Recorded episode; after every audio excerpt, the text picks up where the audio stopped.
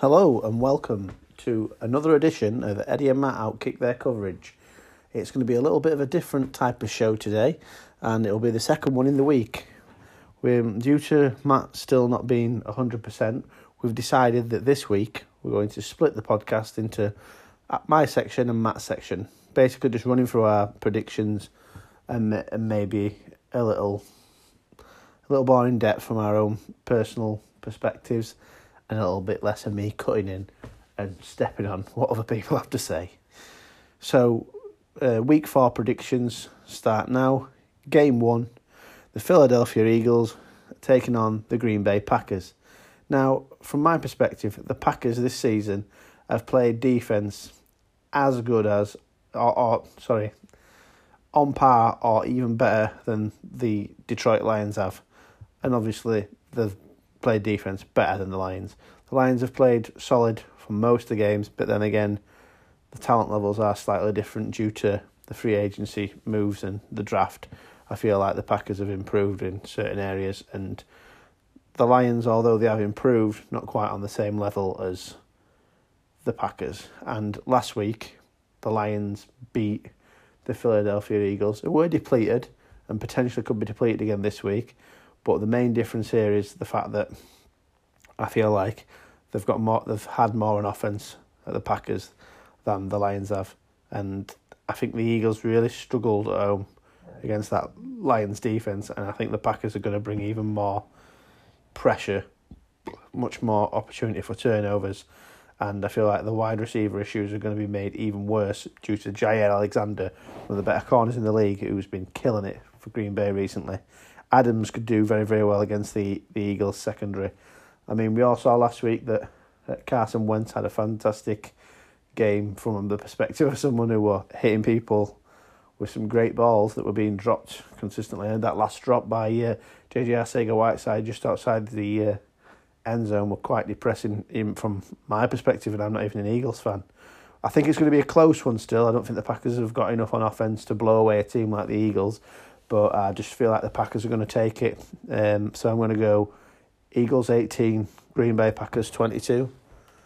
I'm just going to get a cheeky drink of my beverage.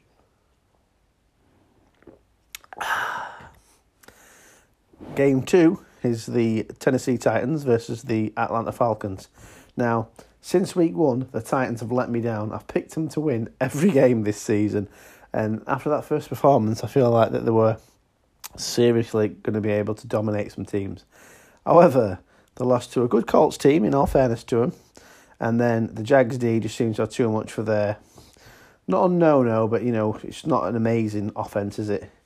Week four is it's going to be a key for them to do well. I think the Falcons have got um, a depleted defense again. They've got some more injuries on it. They've been playing, you know, a bit of soft zone at times. The run defense hasn't been great and they don't really get out of you know the personnel sets that they've got. So a quarterback can recognise what's going on quite easily. Even a quarterback like Marcus Mariota, who's not the bravest of quarterbacks either, but I do think he's evasive enough to escape from that front line of the the Falcons, and I think they're going to be using Derrick Henry to just pound the ball in quite frequently, which would be very very smart. Although Atlanta do have fantastic wide receiver options, you know they've got Sanu, they've got Hooper at tight end. They've got Calvin Ridley and then obviously Julio Jones, who's one of the best wide receivers in the league. I just feel like that line, that offensive line of the, the Falcons, is probably going to struggle to hold the pressure from Tennessee. I think Tennessee are going to pound, you know, pound them offensively, and then I think defensively they're going to be able to force some turnovers, as Matt Ryan seems to have turned into a bit of a turnover machine this year. So yeah, I'm going to take Titans again for week four see if they let me down again in another tight, low scoring game uh, at 16 14. I think basically it's going to be low scoring just because of the fact that they're just going to run the ball. You know, you get it at short yardage as much as they can, the Titans, and then hopefully play solid defence for their perspective. Right, and game three, the Cleveland Browns versus the Baltimore Ravens. The, I mean, Ravens straight out. The Browns have uh, very, you know, played very good defense at times. They've got a very good D line, and you know, their offense. It, they've got some massive weapons, but I think their O line is a major issue, and that Ravens defense is really going to be able to force the issue. they showed against the Cardinals and against the Dolphins that they've still got a good pass rush. So Baker Mayfield may be on the run quite a lot here. He did play well against them last time um, they did play, but there's been improvements made on the offense of the Ravens, so they're not going to be uh, scared to go out there and try and put some points on the board. And I feel like with the pressure they're going to bring with the front four and the ability of the linebackers to get at the quarterback, that it may push Baker Mayfield to make some silly mistakes, trying to make big plays. And the Ravens secondary is excellent. They'll be able to pick up on some, you know, there could be a couple of pick sixes, a few interceptions in there. And I felt like, even though they were beaten by an exceptional Chiefs team, they gave themselves a good showing. I feel like Lamar Jackson had a decent game. And I just think the dual threat offense could be a bit of an issue for the Browns. The D line, you know, the do a decent against the Titans, but managed to lose. Mariota's a little bit elusive himself, but a lot of it were from like quick screens and stuff, negating that offense. And then obviously the the Ravens are very capable of quick screens with people like Hollywood Brown. You know, he's he's like lightning. So quick screens for him, he could be off. Justice Hill's a fast player. They've got a good run game. They've just got a lot on both sides of the ball. And I just feel like the Browns aren't going to be able to compete with it. Um, yeah, I'm going to see the Browns are going to make a lot of offensive errors.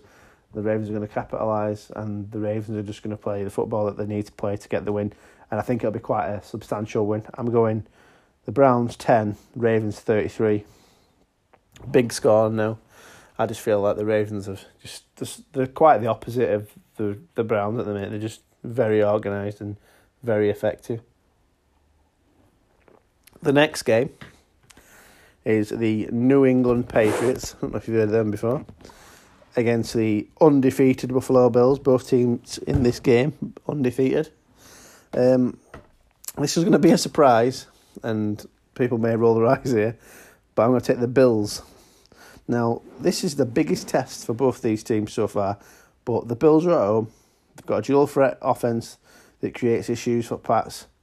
They can slow the game down the Bills D can really hold up. They were a very close game they had last season, even though they didn't have the great quarterback. Um, there's no special offensive talents, you know, at all on either team really, and uh, without Gronk, I think, and I think Edelman's still injured as well. I think the Pats could be contained a little bit. Um, um, you know, the Pats can scheme it up. I'm not overly confident in this pick. I've just got a bit of a feeling, and I feel like that if the Pats can't scheme it up as well as they do later on in the year, that that Bills defense and that grind you out offense is going to result in them, you know, just sneaking out with a win. So I've gone with another low scoring game, and I'm going the New England Patriots fourteen, the Buffalo Bills nineteen. I'm not drunk quite yet, although every time you hear a little pause, it's me having a wet. One more. The next game is, well, I really appreciate this. It's the Chiefs versus the Lions. Quick one, I'm going to take the Chiefs. It's no disrespect to the Lions. I just feel like the Chiefs' offense is just so explosive. They're going to be able to get up on you early. And as soon as they do that, their explosion is going to be the difference. The Lions have rode the luck for three weeks. You know, they've they were the best team for the for three quarters against the Cards, and then they managed to almost blow that. And then against the Chargers, they should have lost the game, but the Chargers managed to blow that.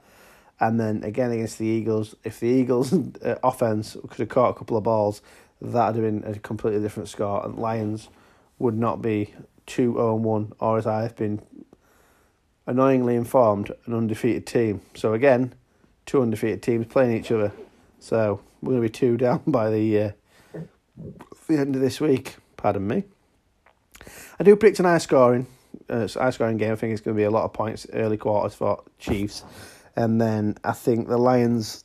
You know they're, going to try and compete. They'll be able to get a few points here and there. I think Golladay, Marvin Jones, Kerryon Johnson, T.J. Hockenson are all going to be able to make some plays here and there.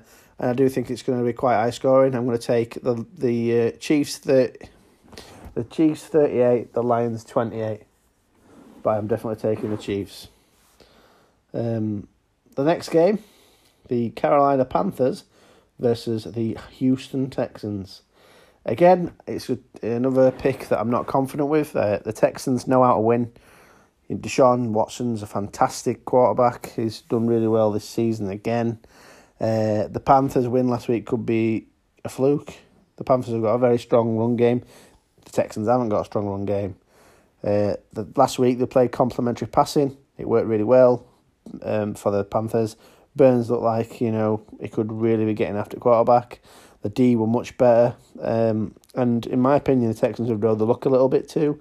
Uh, their O line had a good game last week, and it were a bit makeshift.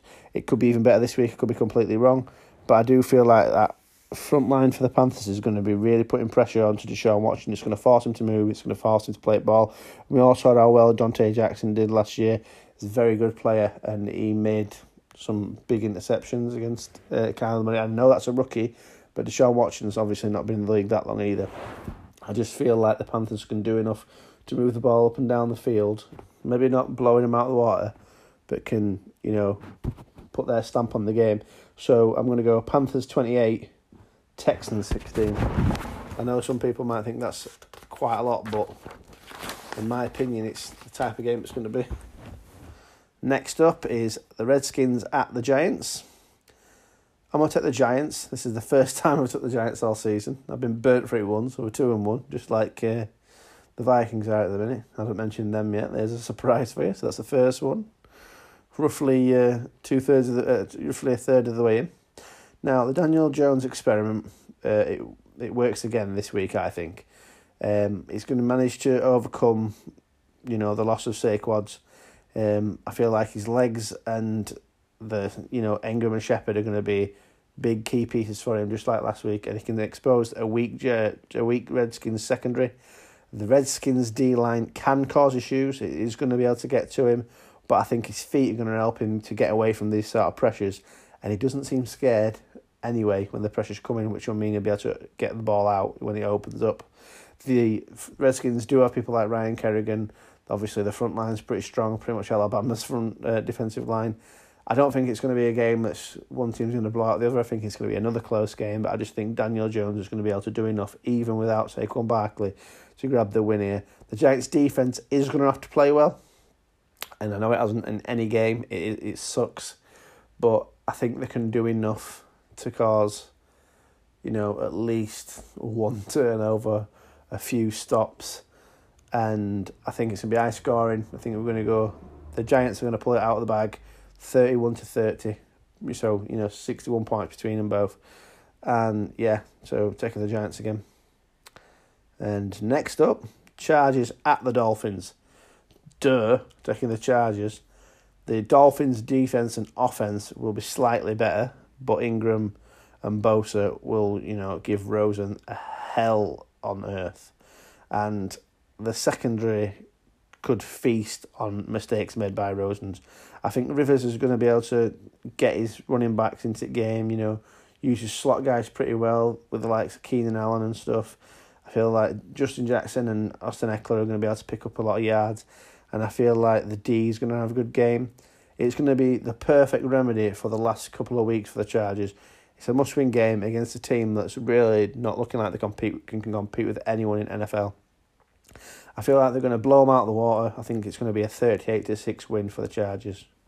They do usually play better away from home than they do at home as well, so that's another thing. They're playing at the Dolphins, and I know it's hot and stuff, but they're from LA. Next up, the Oakland Raiders at the Indianapolis Colts. I'm going to take the Colts, but it's surprisingly tough. I feel like Carr hasn't been that bad this season. I feel like he's made the odd pass that hasn't been great. I think you know Tyrell Williams and Waller, um, who both had half decent games against the Vikings, who have a better defense than the Colts by a, a bit, and I feel like they can, you know, help Carr move the ball up and down. I think Jacob should be fully healthy because he was ill against the Vikings, but I just think the Colts are going to do Colts things.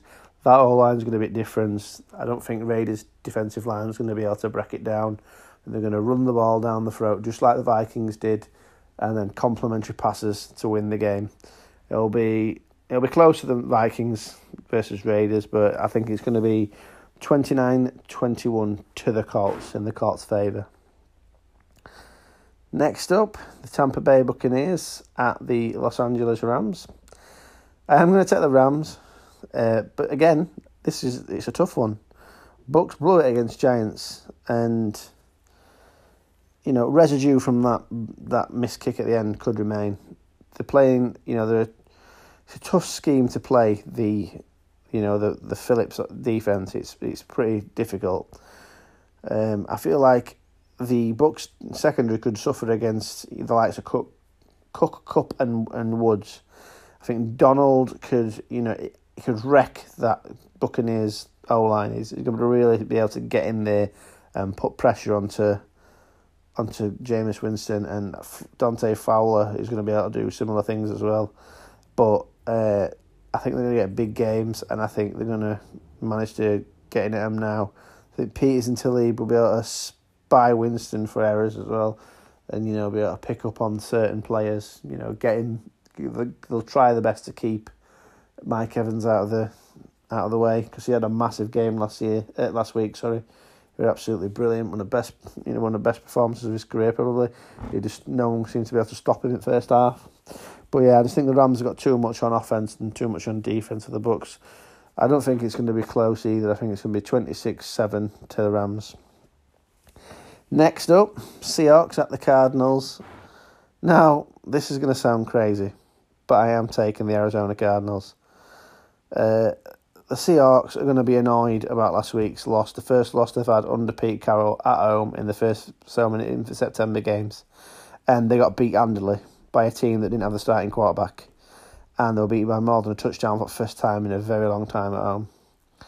I think the Cards, you know, they've just been exposed by Panthers. Kyler hasn't shown up yet, but I've just got a feeling that at home they're just going to do enough to get the win. I feel like the D has been better than people have made him out, and they seem to have a lot of speed on offense, and I think that could be a big thing. I feel like the Seahawks have been hit and miss.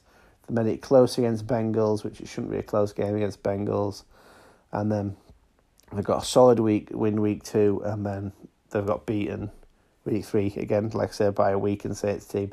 Not knocking the Saints team, they've got a good squad, but it was Teddy Bridgewater and he didn't throw a ball for more than fifteen yards, so it's quite depressing. So I'm going to take the Cards, 29-28. Uh, next up, it's the Minnesota Vikings, and they're going to be taking on the ferocious Chicago Bears. And it's not a game that's easy to pick.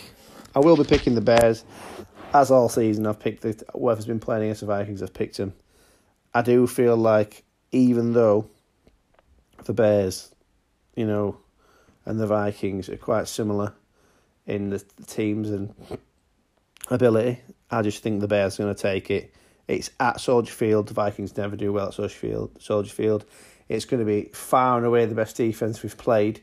Although the Packers' defense was seen as good, we did manage to impose a will on it at some point.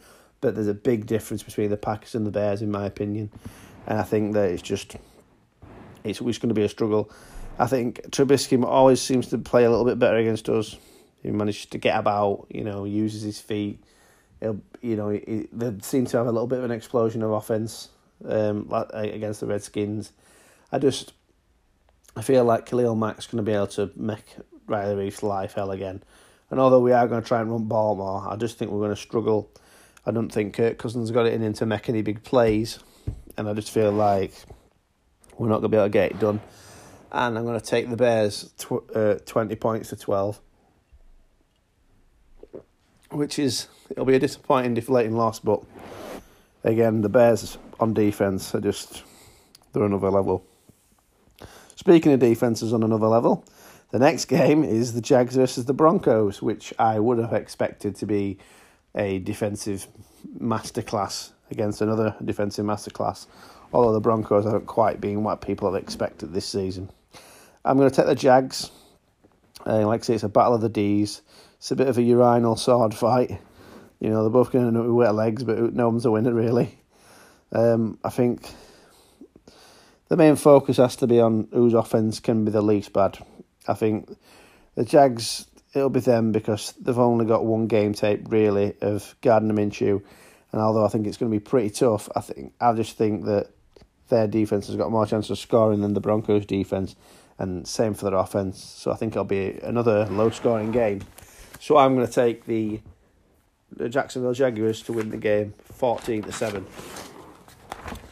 Almost there now. Almost until the last two games. I'm just going to wet my throat because I'm getting a bit of a dry throat at the minute. Sorry about this.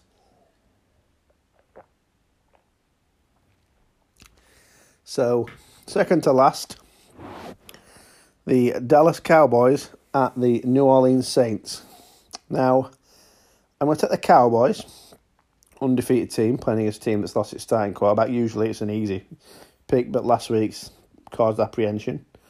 I think this is the biggest test so far for the Cowboys because they're playing against a fully, you know, a fully loaded team aside from quarterback.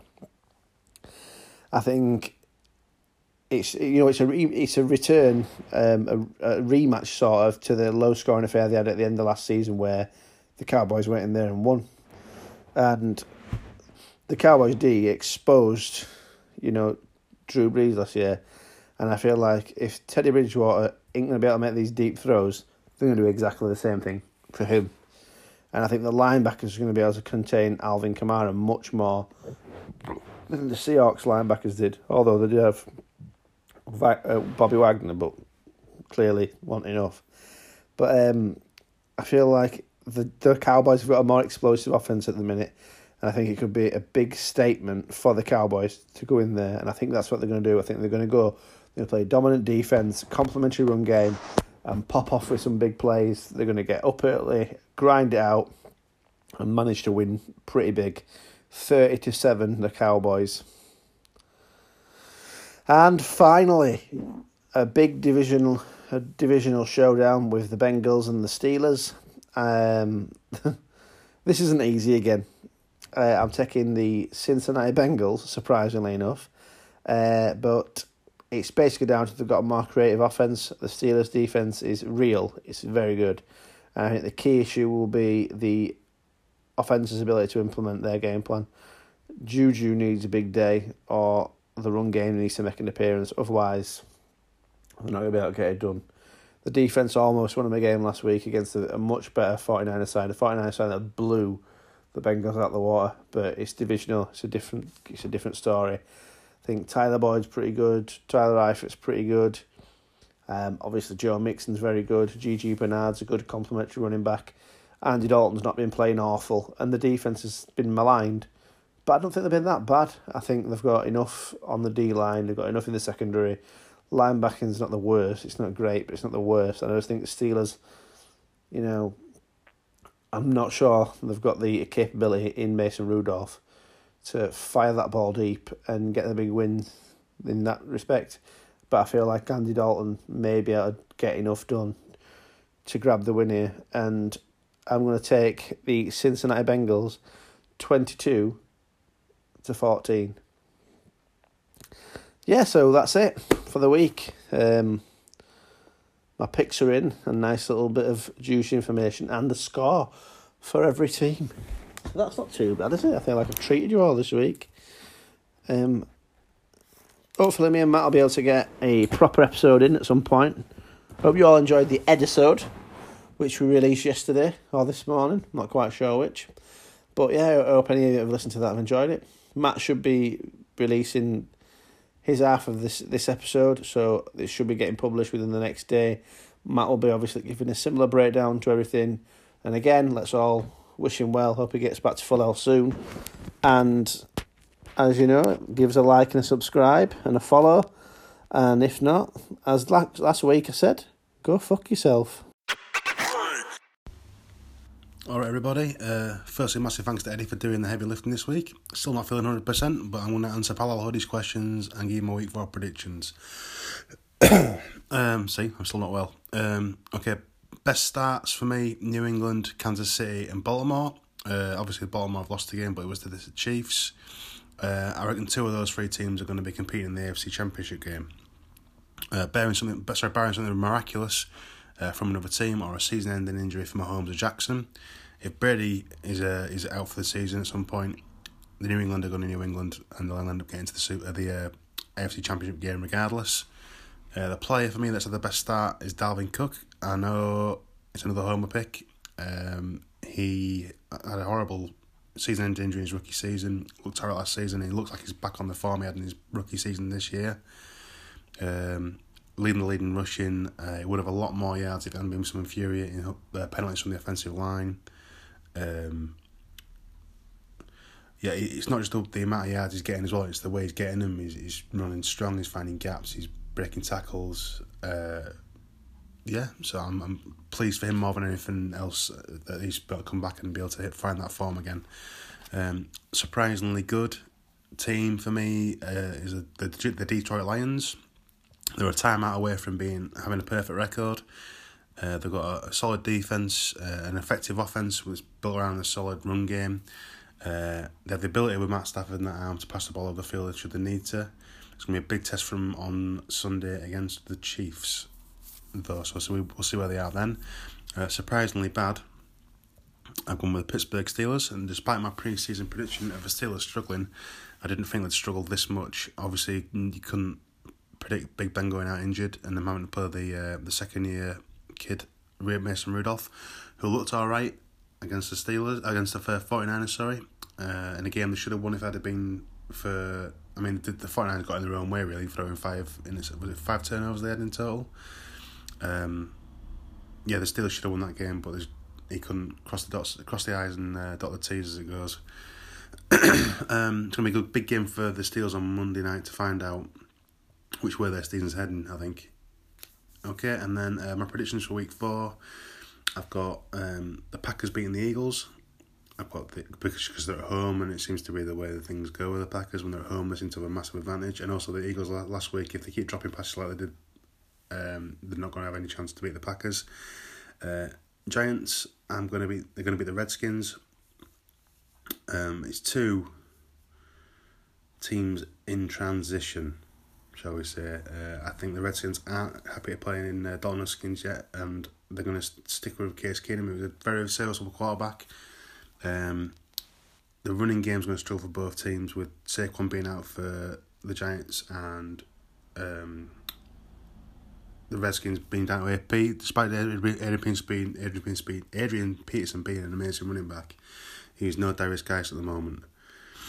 So I'm going to go with the Giants for that one. Um, I think they've got enough with uh, Daniel Jones. I think he's going to probably keep him on this little roll he's got him going on. Uh, next game, Chargers are beating the Dolphins. I'm not going to talk about that one. Uh, Raiders at Colts. I've got the Colts beating the Raiders. I think the Raiders will be better than they were last week, but I think the Colts have got enough to stop what they can do offensively and have enough offensively to beat the Raiders. um, Panthers at Texans.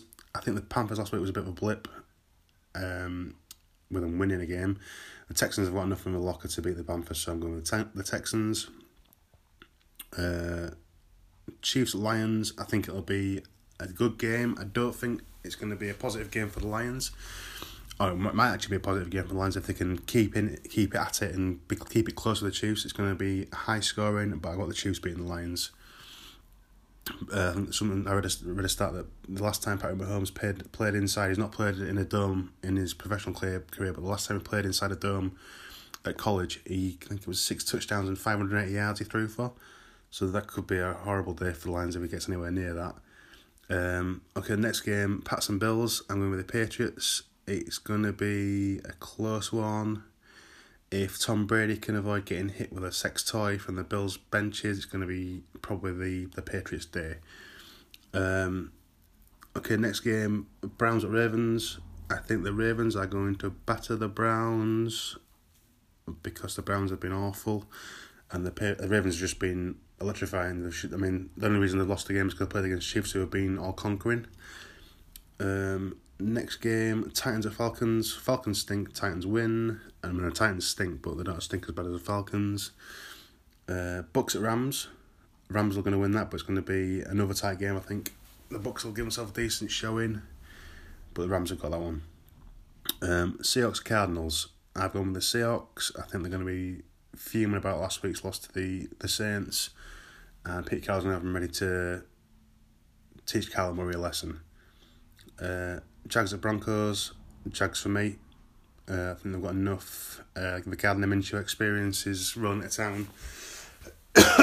and I don't think that Broncos defense is anywhere near like it should as good as it should be. So they won't be able to cope with what the the Jags will be able to throw at them. Uh, Vikings at Bears. It's it's basically two teams that are exactly the same, except one's got a better running game, which is the Vikings. So I'm going to the Vikings beating the Bears just because that running game.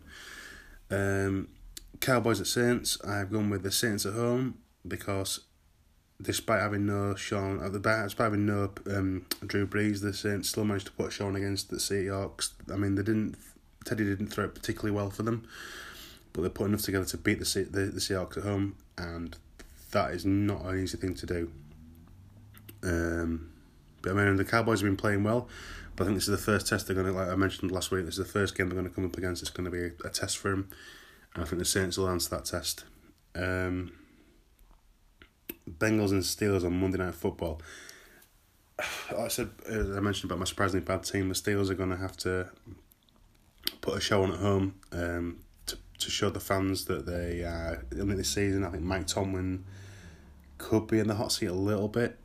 Um, so I went with the Steelers on that one. I think the Steelers will just do enough to beat the Bengals. It won't be particularly high scoring, but I think the Steelers have got enough to beat the Bengals. Uh, Steelers will do enough just to beat the Bengals. Um, they've got a, that that defense is still quite good, despite the breakout from John Ross, who went a bit quiet last week, and then Joe Mixon and the Dalton sprint off to Tyler Eifert and uh, Tyler and Boyd. I think they've got enough to keep them quiet. So I'm just definitely going with the Steelers.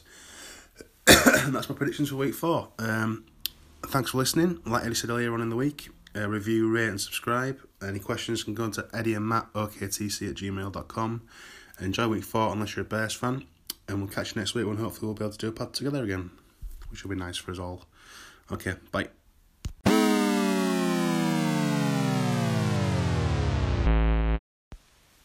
Hello and welcome to Eddie and Matt Outkick Their coverage. The majority of this week, uh, of week four's games, sorry, are already done and dusted. With some impressive wins for the Browns, Raiders, and Bucks, good comeback win for the Jags, and a pain, and painful losses for the Lions, Bills, and Vikings. Now, because we're Vikings fans, uh, we'll be touching on that. Uh, for me, the Bears' day was very, very good. Uh, our offense was very, very poor. It's uh, it's like we assumed that, that Cook and Mattison et al. just just run it down our throats, and then they didn't really have a plan B. Uh, uh, until they went no huddle with about six minutes to go, and then took it down the field ninety yards and scored. That seemed like when they just flicked Pam Pam for me. Um, as I said before, the Bears excellent. The Bears deal sorry was very excellent. Uh, with an excellent strength for depth uh, and defense of the Vikings deal was also very good. Uh, all in all, it was a shit day office for us. Uh, Eddie, your thoughts? Well, um, with it being a Vikings ineptitude extravaganza, I didn't actually finish the game, as you know. I I went to bed about halfway through the third quarter because I don't think I'd be alive this morning. I probably fell to the floor and had an heart attack, just with how angry I was. But what the main things I picked up on is the def- defense uh, away from home, slow start again. Just teams marching downfield, not in the same vein as the Packers did, but they did move down with the first possession and score when really they shouldn't have done.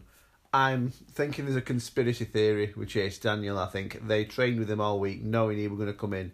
I don't believe Mitchell Trubisky were actually injured. I think they've basically used it as a ploy to be able to throw Vikings defense off, and that's exactly what they did, and that's why they ended up 10 0 up at half time. And as you can see, as soon as we adjusted to Chase Daniel, they scored three field goals, and I don't think they'd have got two of them if it wouldn't have been for the fact that uh, fumbles from Cousins. Um, and he's the main negative from the game for me. I thought he was poor again. I think he missed a lot of passes. I was showing you one um, Yeah. before we started the podcast. There were an opportunity to either hit Thielen deep, and even if you don't want to have that extra second to throw that ball, he still had enough distance to be able to get the ball 20 to 25 yards to a fully open Stefon Diggs, and instead he dumped it off to CJ Ham. Which is nice if you want five yards and to, you know, go two, three and out, but we could have moved chains. We could have backed the Bears off a bit with some of these passes, but because he wasn't hitting him when he needed to until the end of the game, as Matt said, they were just pointless. And it's like you say, if a team like the Bears are missing the best linebacker in Roquan Smith and the best defensive tackle in Akiem Hicks, and you still can't run the ball against them, it does show that they have such great strength and depth, and they are a very well coached and a very good team. But it also shows we cannot rely on just running the ball.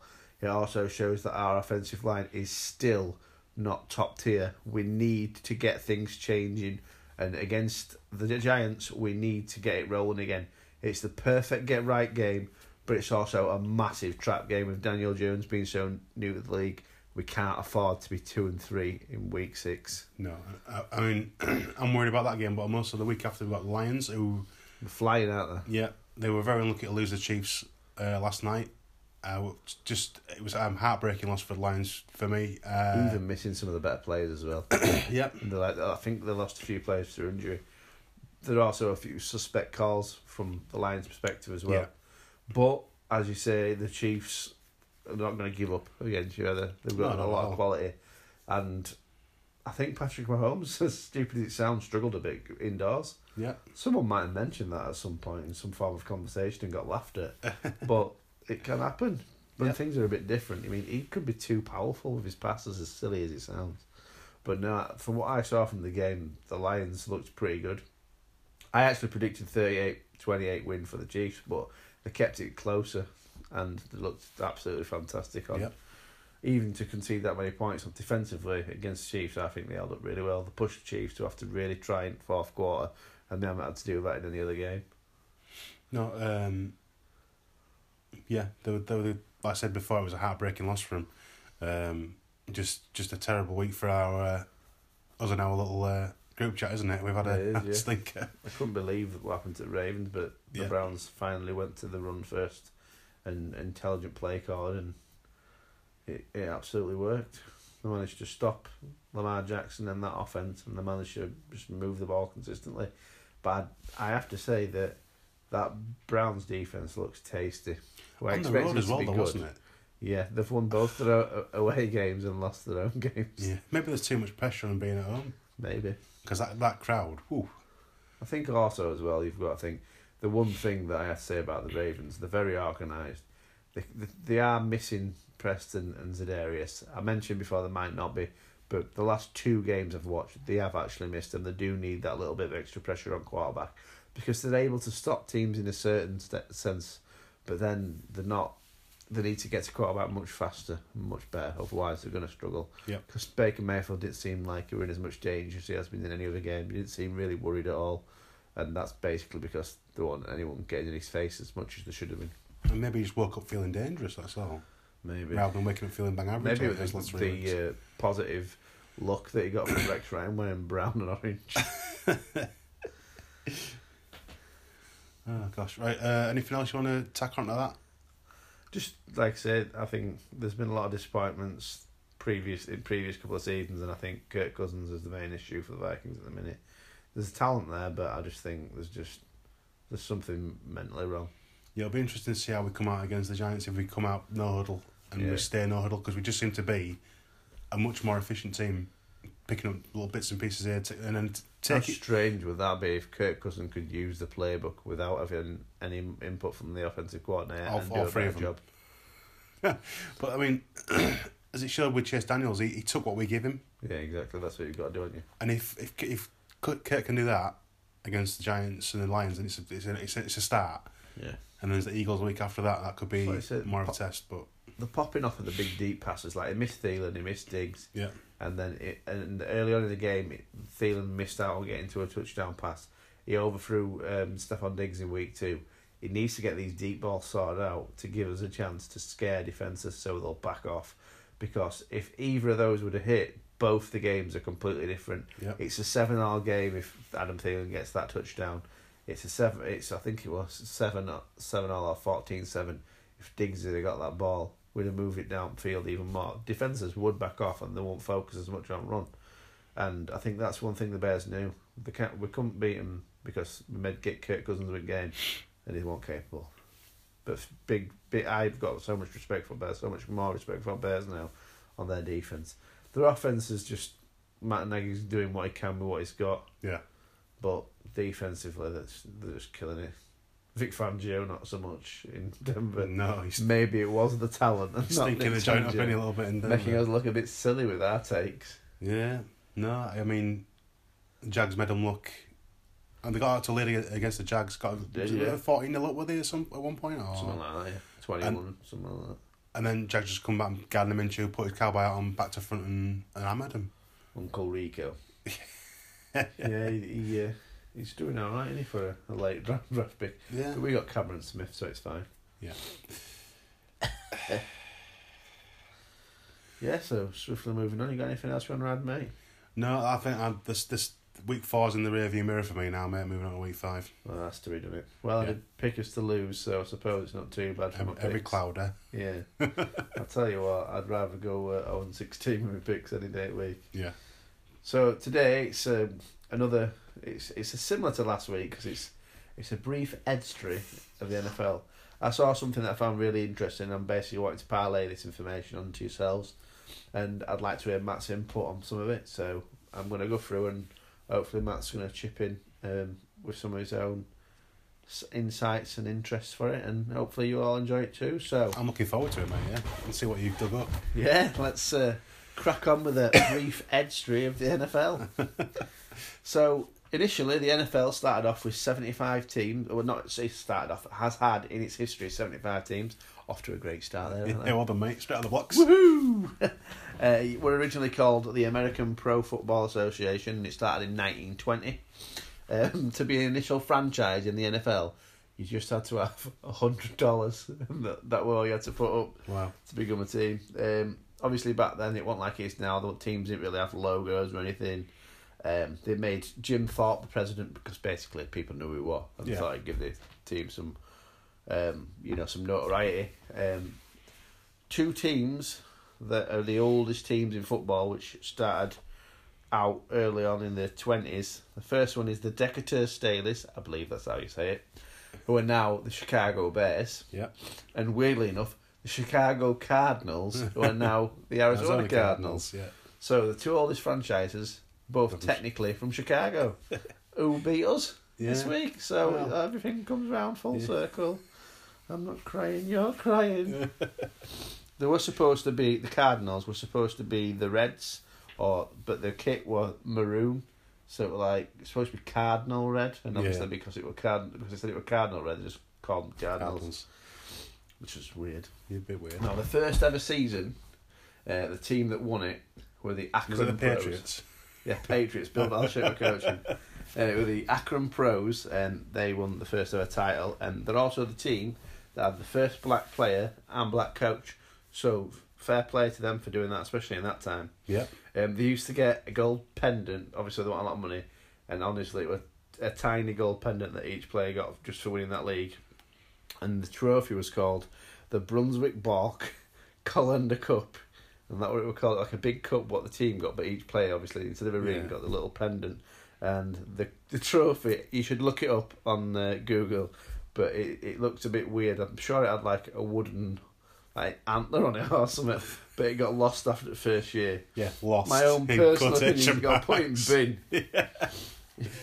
but yeah, um, in 1922 rolled round, uh, the Green Bay Packers uh, joined the league. Oh.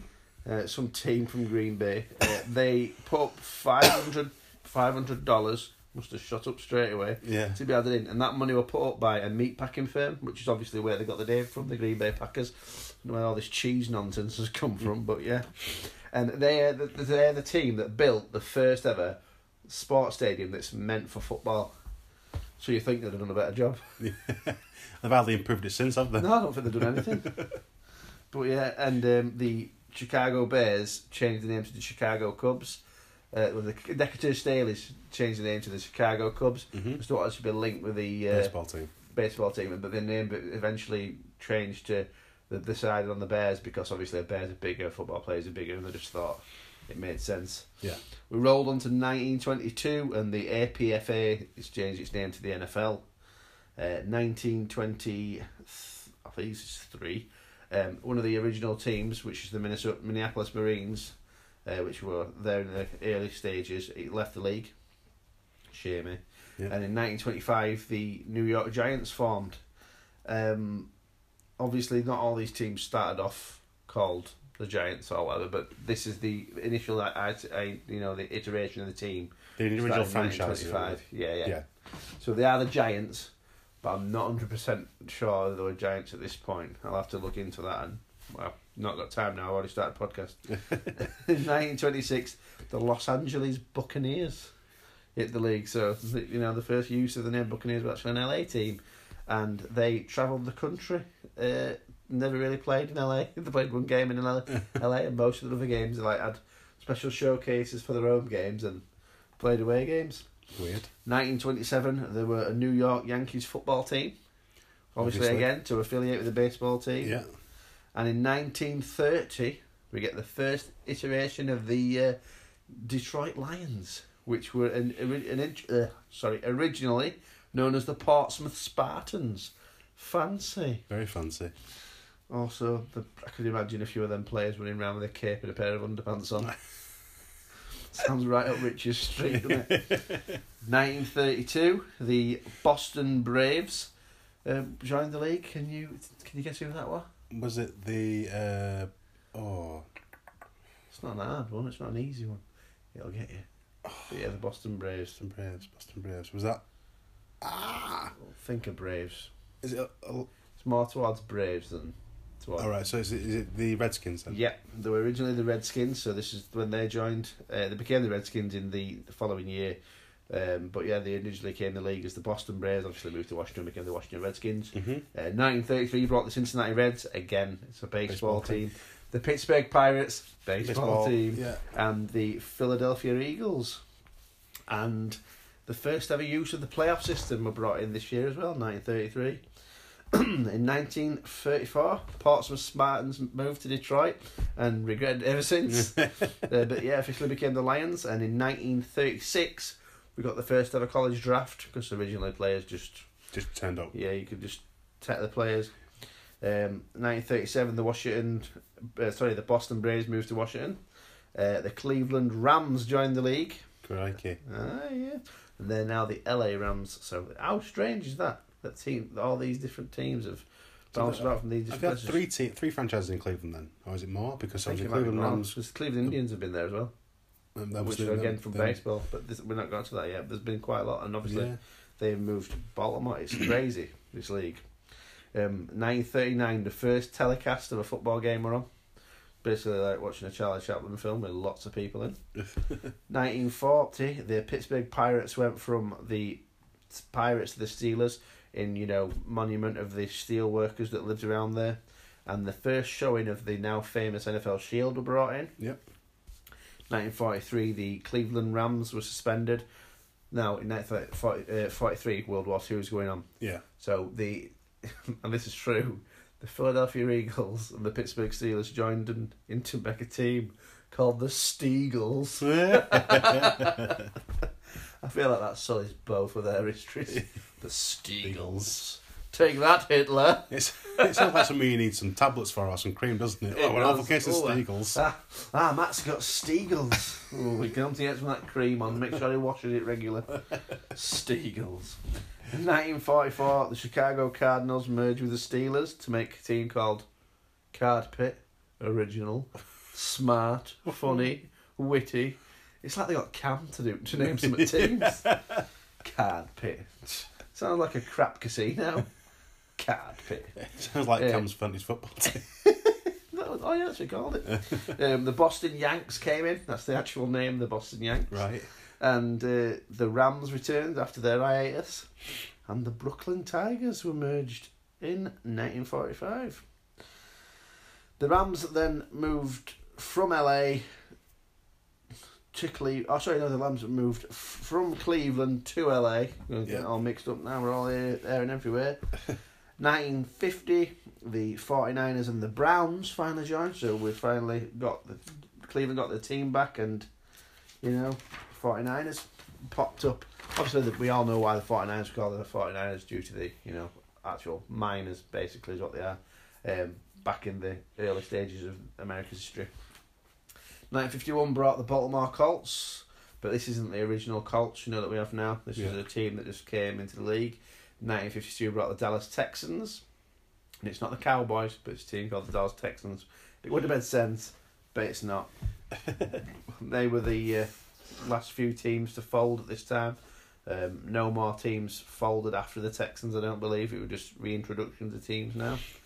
So 1953. So the Colts and the Texans are both uh, gone. Gone. gone in the space of a year. Baltimore Colts came in and sustained the franchise. Obviously, we all- we all know now they eventually became the Indianapolis. Indianapolis Colts after they left in the middle of the night and no one knew where they On the old got. Mayflower. Aye, very upsetting times. 1960, the Cards moved to St. Louis to become the St. Louis Cardinals as opposed to the Chicago Cardinals. The Dallas Cowboys were finally born, and they were going to be called the Steers, but um, the owner said, "Well, are being called, you know, a, a castrated animal, something that people might mock, so we best not call them that." But they felt like castrated animals from like 1995 onward. Uh, 1960 also brought about the AFL. So the Houston Oil- Oilers, who are now the Tennessee Titans, the New York Titans, who are now the Jets. New York Jets, the Buffalo Bills, obviously the Buffalo Bills, the Boston Patriots, which is now the New England Patriots, the LA Chargers, so they were originally the LA Chargers. yeah. Uh, the Dallas Texans came back, uh, which is now Kansas City Obviously. uh, Denver Broncos and the Oakland Raiders. Now the Broncos were named by a fan like a, a fan contest, and quite a few teams did this. The Chargers did it, Oakland did it, but originally with Oakland they were voted from to be called the Seniors because there were a lot of Spanish. Spanish, uh, Hispanic, yeah. Spanish- yeah. But apparently people kicked off saying that it were rigged, so they they decided to change it to Raiders um, because people weren't happy. 1961 brought about the greatest franchise to never win a Super Bowl. The Minnesota Vikings are born. The GM named him basically because he thought the Vikings represented the people from that time. They were strong people who would, you know, battle on. So, don't know anything about 2019 Vikings clearly. Um, Not much fight left in them. No. We ended it with the the Chargers moving to San Diego, becoming what we now know as the San Diego Chargers. Obviously, they're very famous for it. Uh, 1963 brought around the New York Titans, going from Titans to the Jets. They were going to be called the Dodgers. They were going to be called the Gothams. They're going to be called the Boroughs, but that's changed to donkeys, so they thought they might call them jackasses. Yeah. So they didn't want to go with that. uh, 1963, the te- uh, the Texans became the Kansas City Chiefs. The um, the names that were bandied around for them were the Mules, the Royals, the Stars, but they settled on the Chiefs. Yeah. They say that it's because um, there were a lot of people from you know who were original Native Americans that live there, but they also said it it could have something to do with the fact that the Kansas City uh, mayor really pushed for the team to come to Kansas City, and in doing so, he um, like in doing so obviously began the team, and everyone called that mayor the, The chief, chief. which is clever.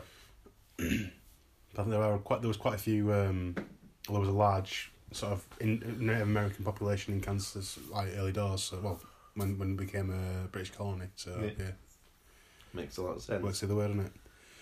Um, we're now approaching the time where I'll be able to expand on a, a few more things. Me and Matt will have a few more riffs talking about Super Bowls and stuff because we are now creeping up to the points of 1966 where the first Super Bowl's played, but we also had the introduction of the Atlanta Falcons.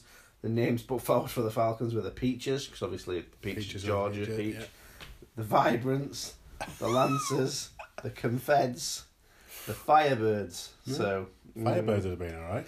I think Falcons is probably It does sound like an XFL team though, doesn't it? It Like the does. Firebirds. I think that's Just- coming in. Going back to the, you know, you said the original stuff about um, they try to flate themselves with baseball teams and whatnot. Yeah, yeah, If you look at it now, like there's a there's a Barcelona basketball team, isn't there? yeah, yeah. So it's still a And thing now. Madrid. Like yeah, and um, the but when they when the NFL moved to the London games, yeah. And they obviously got the the contract at uh, Tottenham Hotspurs, you can now get Spurs NFL shirts. That's clever. Yeah, so the, the it's all about marketing. Even back then, they were they were savvy enough to sort of Seems like expensive toilet paper though. it does, doesn't it? They were savvy enough to sort of do that sort of forward thinking marketing to, to get you know into the into the public's conscious consciousness about you know um, making them aware that oh, there's an American football team sort of associated with this club. Yeah, Yeah, I think that's what you want because obviously it's going to be expand your fan base, isn't it? absolutely. Yeah, But yeah, a lot of this has been through business. A lot of this is working through. Obviously, I've Oh, fired yeah. through most of this from 1920. We've gone through like nearly 50 years now. it's like Back Um, to the Future. It is. I feel like um, I forgot his name, Michael J. Fox. But yeah, so now we get to the Super Bowl era. So basically, the AFL and the NFL were two separate franchises when they first came in, and then it got to a stage in 1966 where the NFL had their competition, the AFL their competition. The two winners of the competitions played against each other, which is similar to what we do now, but obviously we're all in the same league. Yeah. Whereas before It the leagues were separate leagues, yeah. and it was a genuine fight to see who's going to have the best Best team league. and yeah, well, the best league and Yeah. the best team. Now the the original, oh, did I mention the Dolphins started in nineteen sixty six too? No. They joined the AFL and they had their first season in nineteen sixty six, which obviously was the first season of the Super Bowl. Pardon me. Now the initial team to win the first Super Bowl was the Green Bay Packers. Yeah, so so the Green Bay Packers win the first Super Bowl against Kansas City Chiefs. Um, obviously, the the newer league were the AFL, so people expected the Green Bay Packers to go in there and absolutely destroy the Chiefs, and they pretty much were a methodical, you know, decent football, smashed ball because they played a heavy running game back then in the NFL, but the AFL had a bit more of a creative offense. They used to like using the pass a bit more, which is something that really shines through in the league now. But back then, it was a little bit different. But the defensive power of the Packers managed to overcome the Kansas City Chiefs, and the game actually ended thirty-five to ten, which is nowhere near close when you think about it now No, nowadays that's a blow. isn't it? massive blowout. Yeah. I mean, the, and then we got the follow up year, nineteen sixty eight, and a couple of things happened there. Were the Cincinnati Bengals were born, and the the name that they considered for the Bengals were the Buckeyes, because obviously it's Ohio, is it? Oh, yeah. But um, they stuck with the Bengals, which is yeah, I suppose it's worked out. Yeah. Um, right, well, it sounds like Bungles, so yeah. yeah, so another another another year of a Super Bowl, and this time around the Green Bay Packers were up against the Oakland Raiders in the Super Bowl, and the Green Bay Packers managed to stomp it out again. Not quite as convincing as the previous one. Only scored thirty three this time, and actually conceded fourteen. But again, they won. Now, from what I remember, from what I looked into about the early teams of the Packers, I remember the 1966 team that won the, the 1965 NFL Championship. Yep. That absolutely dominated. Vince Lombardi, rated as one of the greatest coaches of all time, probably be rated as the second best coach after Bill I'll Belichick. now, yeah. And you know, maybe maybe Chuck Noll from the Pittsburgh Steelers, who we'll get to later on. But he basically predicated the game on good defense, and strong running game, which most people in NFC North would appreciate nowadays. hmm Now, there's been some fantastic players over the years, but in the early days, I feel like Paul Hornung was one of the players who were really highly rated. He could do everything out of backfield. He was a fullback, and in the NFL back then, it was something that were uh, just a key position. Like halfback and fullback are very like very different things nowadays. But back then, you ran the ball pretty much as much like as much as a running back does now, and that defense just, like I say, just dominated teams. Uh, the quarterback for the Green Bay Packers back then as well was Bart Starr, and I believe he was fifteen and two with touchdown passes. Um, so fifteen touchdown passes to two Two interceptions, interceptions. something like that, which is absolutely incredible. He was widely regarded as just being a game manager a lot of the time, but again, back then that was the kind of thing you needed. Someone Yeah. who could be smart, work the ball, and he won't have had more touchdown passes because basically back then you were running the ball in. Have you? Um, you Yeah, I mean, for me, you go game manager. I think just to touch on uh, Lombardi, he was no, he was quite the firebrand. Vince Lombardi, he was uh, short tempered. He said what he said, what he thought. What they all doing out there? Yeah, he- Everybody grabbing, nobody tackling. Yeah, he that's would- one of my favourite things to Give people so much ammo, but if he was wrong, Bart Starr would let him know he was wrong. He wouldn't like stand up in front of the team and like bitch him out. But I think he'd politely address it. he'd just say, in front of the "Coach, that's not right." That's not right, yeah. Which is what He'd defend his teammates, which is why I think Bart Starr gets a lot of adulation from his teammates, unlike Aaron Rodgers now. Yeah. Um, no, he's if if yeah, if if Lombardi t- shot, it- shot it wrong, Starr would correct him, and he'd do it in a, in a well mannered, polite way because that was the way he was brought up. I mean, he's, you could tell he was a genuinely nice guy. and Yeah. Just a tremendous football player as well. And But he'd tell anyone. He had a Yeah. guard who kept who weren't doing his job properly, and he said he kicked him. He told him we're going to kick him in the pants. yeah, Obviously, that was the insult back then. That's what he'd do if he didn't sort it out, and he did. one of my favourite guys because that, that America's game for the '66 Packers, one of my, my favourite was Bill Curry, the centre. He was a he was a um, Rookie, that season, yeah, and uh, he was from the, from the deep south, and back in '66, um, or back in sort of like that sort of era, it was But early sixties, late eight, uh, late fifties, weren't it? Yeah, it wasn't particularly what should we go with politically correct Yeah. towards gentlemen of colour. Um, and it was he basically he basically come from the deep south all up to uh, pretty much as far north as you can get, uh, without getting into Canada. and obviously the, the Packers had quite a few African American players on the team. And if you black, I'm going to call them black players because that's what they, they are. Black players. That's what they got. Yeah, that's what they call themselves now. Yeah, now. sorry. They had a few black. They had quite a few black players on the on on the pitch and uh, on the on the team. And uh, my favourite story from Bill Curry is when he was walking uh, back from uh, I think it was meetings to his to his dorm to his room at training camp. It was a, it was pitch black outside, and he just heard this voice, Bill, and he genuinely said he thought God was talking to him, and it was uh, it, was, it was the uh, Packers defensive tackle, uh, defensive end, sorry, uh, Willie Davis, All Pro, Hall of Fame now defensive end Willie Davis, and he just sat down and chatted to him about stuff, and he said that because he Bill Curry didn't feel comfortable in that because he'd never been in a situation where he'd been as an equal with black players. Which you think about now, it's mad, isn't it? When like everyone integrates now, and it's sort of like a Yeah, I get what you mean. yeah, it's, it's not a, a taboo thing anymore, is it? It's not a, a No. weird, it's not a, it's not a strange thing to see. But back then, it was very rare for people that were south of a Dixie line that didn't that, that had have people they would call friends that were Well, well, he said himself, didn't he? He said he, Yeah. he thought that the black players were going to hear his southern accent, an injury. hurt him, and send him back home. Yeah. That's what he thought was going to happen. And it turned out that um, him, and- him and Willie Davis become best of mates, and also Willie Davis made him a better player by Yeah, going against him in practice every day. He said, And giving him "Look clip at me." notes. He, he said, when when Nitschke's in there and he's, sma- he's smashing your face, he's breaking your nose, he says, just look at me and I'll get you through it. Yeah. And that's what he did. That's the true meaning of a leader. That just being able to just put all that aside and help a guy out. I mean, massive respect to, to Willie Davis for that. I see Bill Curry still appreciates it now, still resonates with him, doesn't he? He Yeah. says that then he never looked at anyone saying ever again. Yeah, and that's a lesson for us all, I suppose. Sometimes you know you you, you see differences in people, and even back then when it was so, he didn't have to go out of his way and do that. No, Willie Davis, he could have done what Bill Curry thought he was going to do, but he was the bigger man and and and and made him a better player and made him a better person at the end of the day. But no, that was that was a, a great a great team. As it hurts me much to say the Packers were a great team, but Well, three in a row back then. That Yeah. never happened. Three no, in a it's row. not happened since. It, it was tremendous. But like I said, the year after, the the previous pre, uh, sorry previously had like um, Paul Hornung, they had Jim Taylor, both of these amazing fullbacks and Yeah. running backs.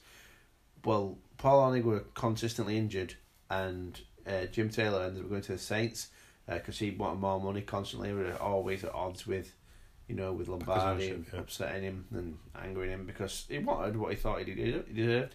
Lost Bill Curry because he had to go to uh, to an expansion franchise. And- yeah, and he ended up at the Colts. Oh, I think said the Colts. Yeah, he went to Saints first. You're right, Yeah. but he ended up going to Colts, and then after that, um, after those injuries, they did end up picking up um, a guy from Yale, uh, running back from Yale called Chuck Mercein, and you can just see Lombardi just griefing him about being so intellectually advanced. But the guy ended up getting job done. You know, it just showed how good of a coach Lombardi was. Because even though missing all these great pieces, he had some rookies in, but it wasn't like having the previous players he had, and they did struggle a little bit, but they managed to get through it all, win that second Super Bowl, and a, a lot of people think that Lombardi's health was hurt a lot that year just because he had so much pressure on him again.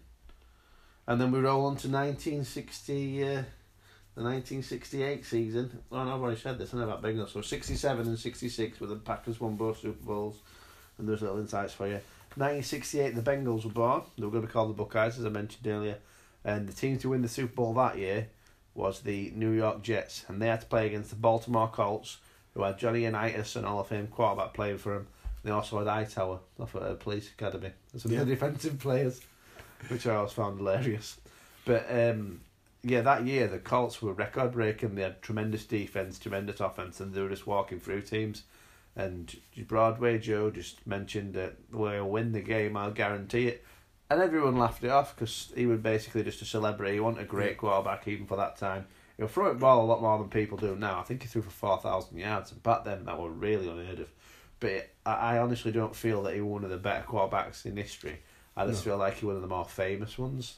And what he when he predicted that win, it just pushed his fame even more like further forward.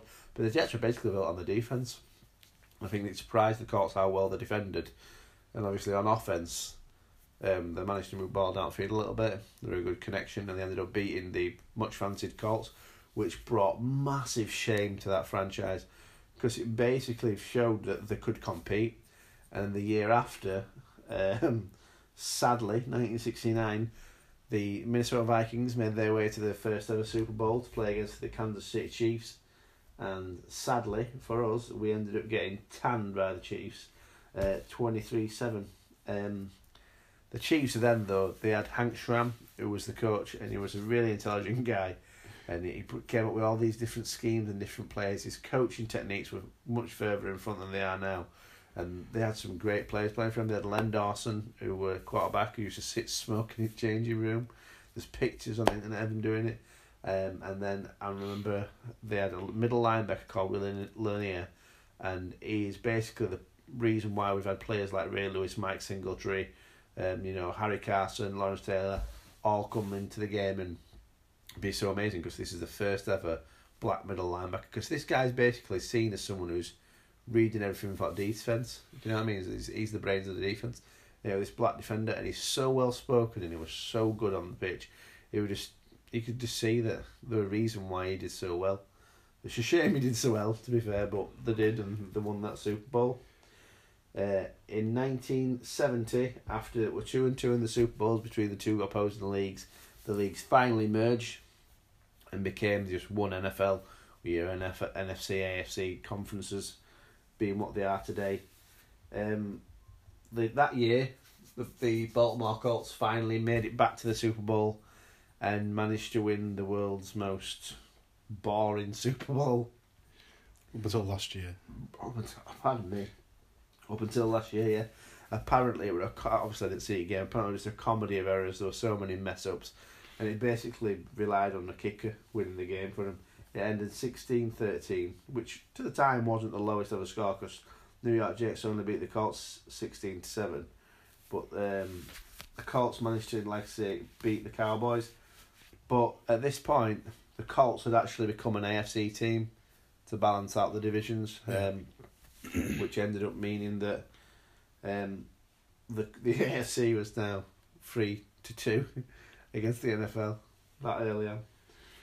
Uh, the following year, um, the Dallas Cowboys, who were beat by the Colts the year before, managed to get their way back to the Super Bowl again, and you know, beat uh, beat the uh, Miami Dolphins, who had also reached their first Super Bowl. Now, when you think about it, Miami Dolphins had been a franchise for eight years and managed to get to Super Bowl. Impressive. Pretty sharpish. Yeah.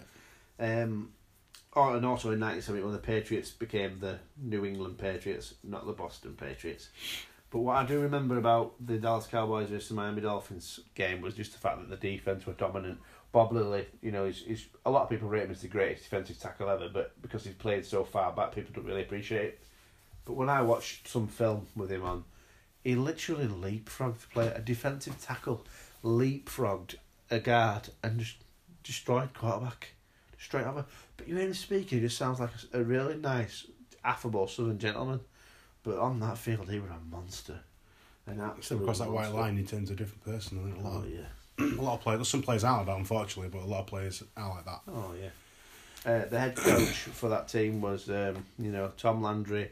That you'll have seen him on videos. He also had his little, Famous hat. yeah, his famous hat on, and his his defense and his offensive coaching at that time was so more advanced than anyone else's. I'm pretty sure he's the one that like made the four three what it is today, and you know the four four Yeah, down linemen and three Three linebackers, and he yeah. just it, it- the game obviously showed how good he was because they won 24 3. He absolutely smashed the Dolphins. But then we hit a section where the AFC really takes hold. They made some hay, I believe the phrase is. Oh, yes. In 1973, Miami Dolphins were the first and only team to ever go undefeated.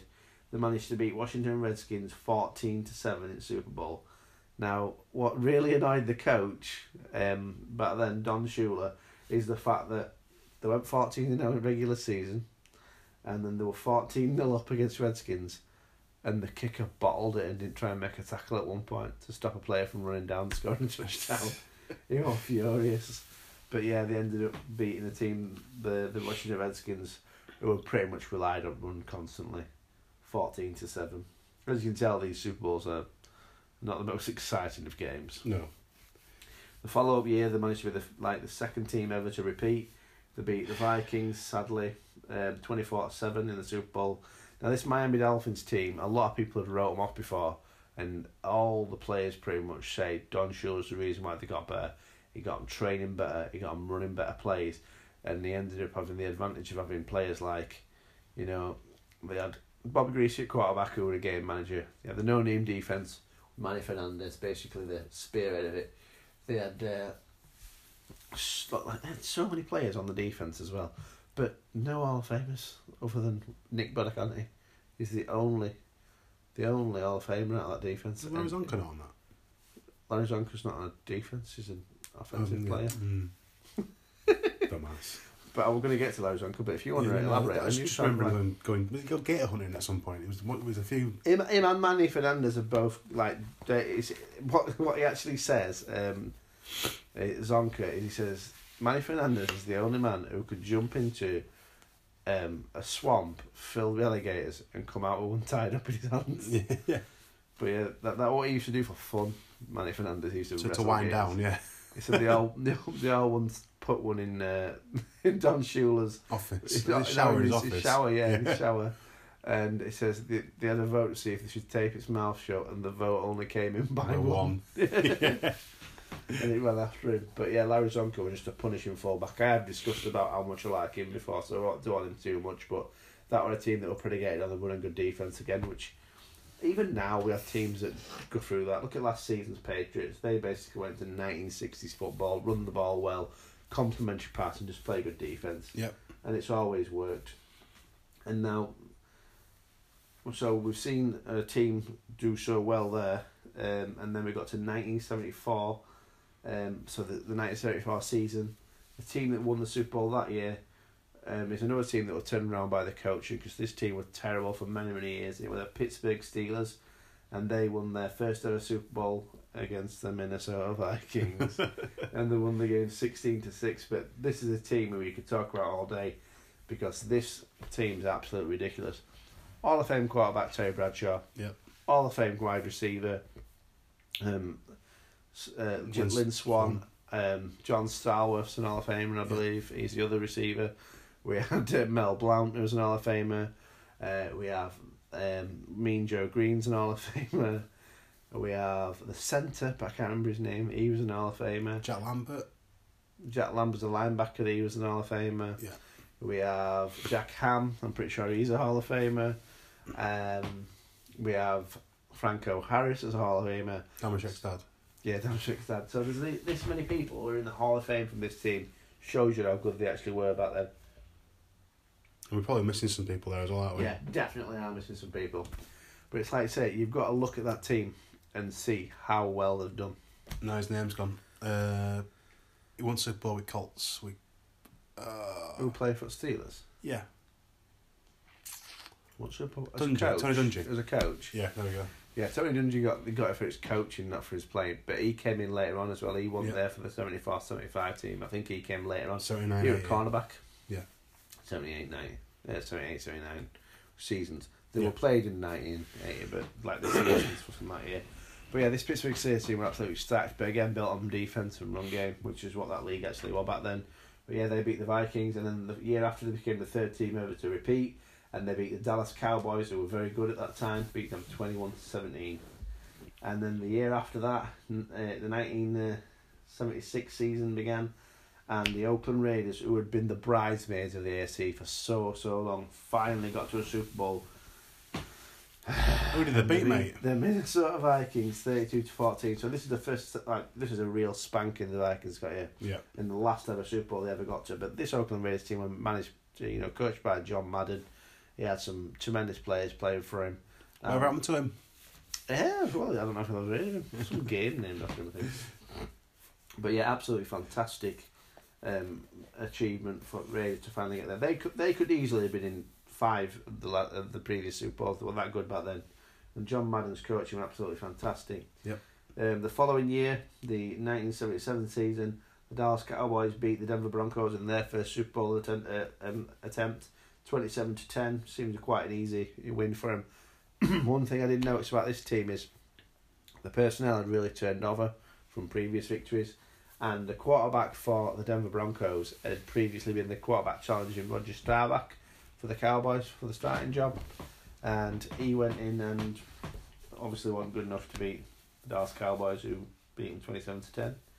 Um, also, in nineteen seventy six, the league got the Seattle Seahawks and the Tampa Bay Buccaneers into the league. Now, the Tampa Bay Buccaneers were named because that part of the country was raided by pirates, who were Buccaneers back at that time. But the Seahawks, they were picking names and they were going to be called either the Pioneers, the Shippers, the Lumberjacks, and the Seagulls. Now, we all call them Seagulls anyway, let's all be honest. Not Sea Dogs. Exactly, our Sea Dogs. That they were the name options that they had. I can't wait to get to the end of this and just run down all the different names that we've had previously, because they're just hilarious, some of them. But um, yeah, so we finally got them into the league. We've just had Dallas Cowboys win their, I think that was the second Super Bowl. Yeah, the second Super Bowl, and the two and two in Super Bowls. Impressive. And now we get to team that's um, two and zero in Super Bowls already, and they beat the Dallas Cowboys in the Super Bowl, the Pittsburgh Steelers. So this is twice they've done Steel, uh, the Cowboys in Super Bowls. Cowboys have been to five Super Bowls, and lost three and won two. It's much better than going to four and losing none. four, yeah. And winning none, sorry. Yeah, Steelers beating. It's a perfect record. It is a perfect record. The Steelers beat the Cowboys 35 to 31. Now, you compare that to some of the previous games. That must have been a barn burner of a game. That must Yeah. have been so exciting. I remember seeing highlights of that, and this season, this is where the league actually changed because Mel Blount was such a good cornerback. He was knocking receivers out here, here, there, and everywhere. Teams couldn't throw a ball on Steelers. Yeah. So to change that, they started saying, look, you couldn't touch him after five yards of scrimmage and changed so many different things to make the game easier on the receivers. But this didn't just close it down for the defense for the Steelers.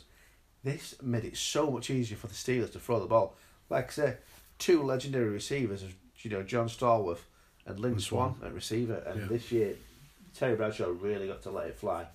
And like I said, this Super Bowl were 35 to 31. I think Lynn Swann were injured in that Super Bowl, and John Stallworth had a tremendous game. That's a guy who was a child, was so ill, he was laid in bed, didn't know if he was going to die, couldn't walk, couldn't move, couldn't do anything. And all he concentrated on in his life, he said, I'm going to do something special. And that's what he did.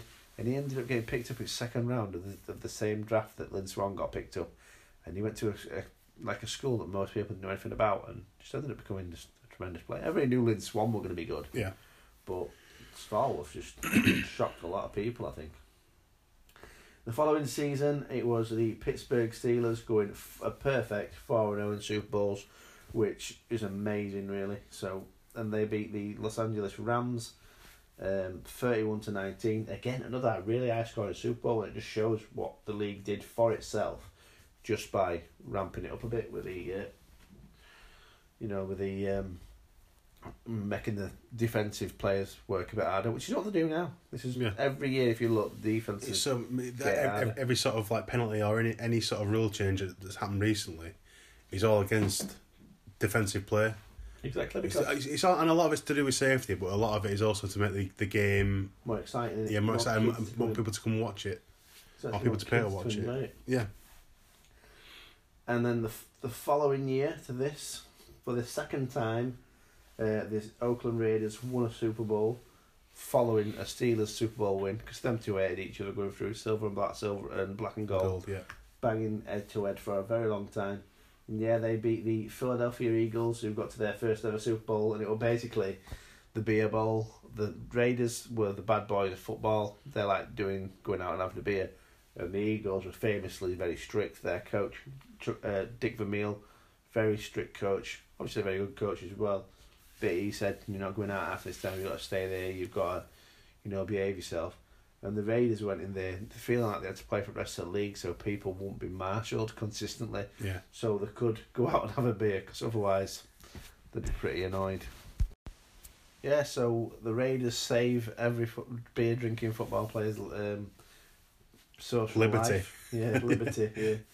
Um, the following year, we are introduced to the most exciting offense, offensive team ever, the San Francisco 49ers, um, built on Bill Walsh's, uh, you know, West Coast offense. It's absolutely precision, absolute precision, and great football. and it's all about moving ball outfield, but also hard hitting defense. The defense don't really get as much credit as it should. Yep. But back in those days, no one expected the 49ers to do anything. No one knew that much about Bill Walsh other than though he were defensive minded. And he ended up playing against the Cincinnati Bengals in the Super Bowl, and the coach of the Cincinnati Bengals, Paul Brown, who had actually vetoed for Bill Walsh to be promoted to be the head coach of the Bengals previously because he didn't think he could take it. So when he got to play his old coach in the Super Bowl, it meant the world to him, and they actually managed to beat him 26-21, leaving the Bengals 0-1 in the Super Bowls, which, well, they're 0-2 now. Yeah. Following year, the Washington Redskins, in a strike-shortened season, managed to beat the Miami Dolphins, um, and we also had the Colts and the Raiders move. The Raiders moved to LA, and the Colts moved to Bal- uh, from Baltimore to Indianapolis, where they still reside now. It's mad though. That was like what nearly thirty years ago. Yeah, Yeah, well, twenty five years ago now, and people Baltimore still hate the Colt Indianapolis Colts because of what they took away from them. Even though they got even they got a team again. And won two Super Bowls. Yeah, but even though they got, I mean, yeah, they've won two Super Bowls, but and the, the the Ravens have won two Super Bowls as well. But even though they've got that team that's had that success, they still hit the Colts. I think that a lot of it's because they left without saying anything. They left in middle of the night Yeah. and just went. The Chargers almost did the same, didn't they? Well, Yeah. they, they did the same. They let them know they were going though. At least Yeah. it were made very clear that they weren't going to be hanging around if they didn't get a new stadium. They didn't get a new stadium, so you can blame that on The city, I city suppose. councils, which Yeah. anything else. Yeah. Yeah. So, Washington Redskins beat the Dolphins, who got two and two in Super Bowls. Um, the quarterback with Joe Theismann, who is just a TV personality. He's, he's a clear eighties TV personality. I think he still talks on some games now. He's just How do you pronounce that name? I thought I thought it was Theismann. Oh, God, I'm not going through this. But yeah, and then 1983, the LA Raiders managed to beat the Washington Redskins in the Super Bowl 38 to 9. That's a slamming that. And when you consider that the Redskins that season had actually had the best offensive season of any team ever, and they thought they were going to walk against the Raiders because the Raiders weren't expected to do anything. The two the two seasons where they won Super Bowls in eighty and in uh, eighty three, they had Jim Plunkett who had to come in in both seasons after someone got injured and play at quarterback when he had been rejected by every other club. He's still the only two time Super Bowl winning quarterback who was not in the Hall of Fame. It's mad. Then Bob Griese is. Yeah, Bob Griese. and It's an embarrassment. We want like a, an amazing. Yeah, but Bob Griese has a lot of wins as well. It's like Game Plunkett- manager, like you said though. Plunkett won a game manager. No, didn't but he? Bob, Bob, Bob Griese was. Oh, yeah. Plunkett came in and he and he gave him the impetus Yeah. to win.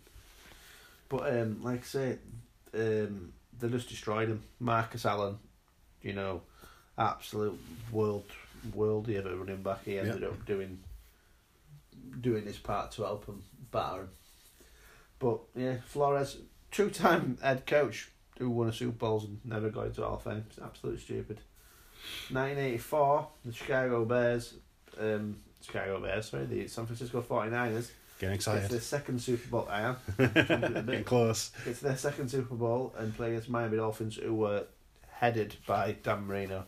Now, this was the Super Bowl between Dan Marino and, to- and Tony Montana, and Joe Montana, and everyone expected Marino's Dolphins to win it, even though it was only his second season, because he was slinging that ball about. Mhm. It took teams so long to get to a stage where they could even challenge how many points he was putting on board.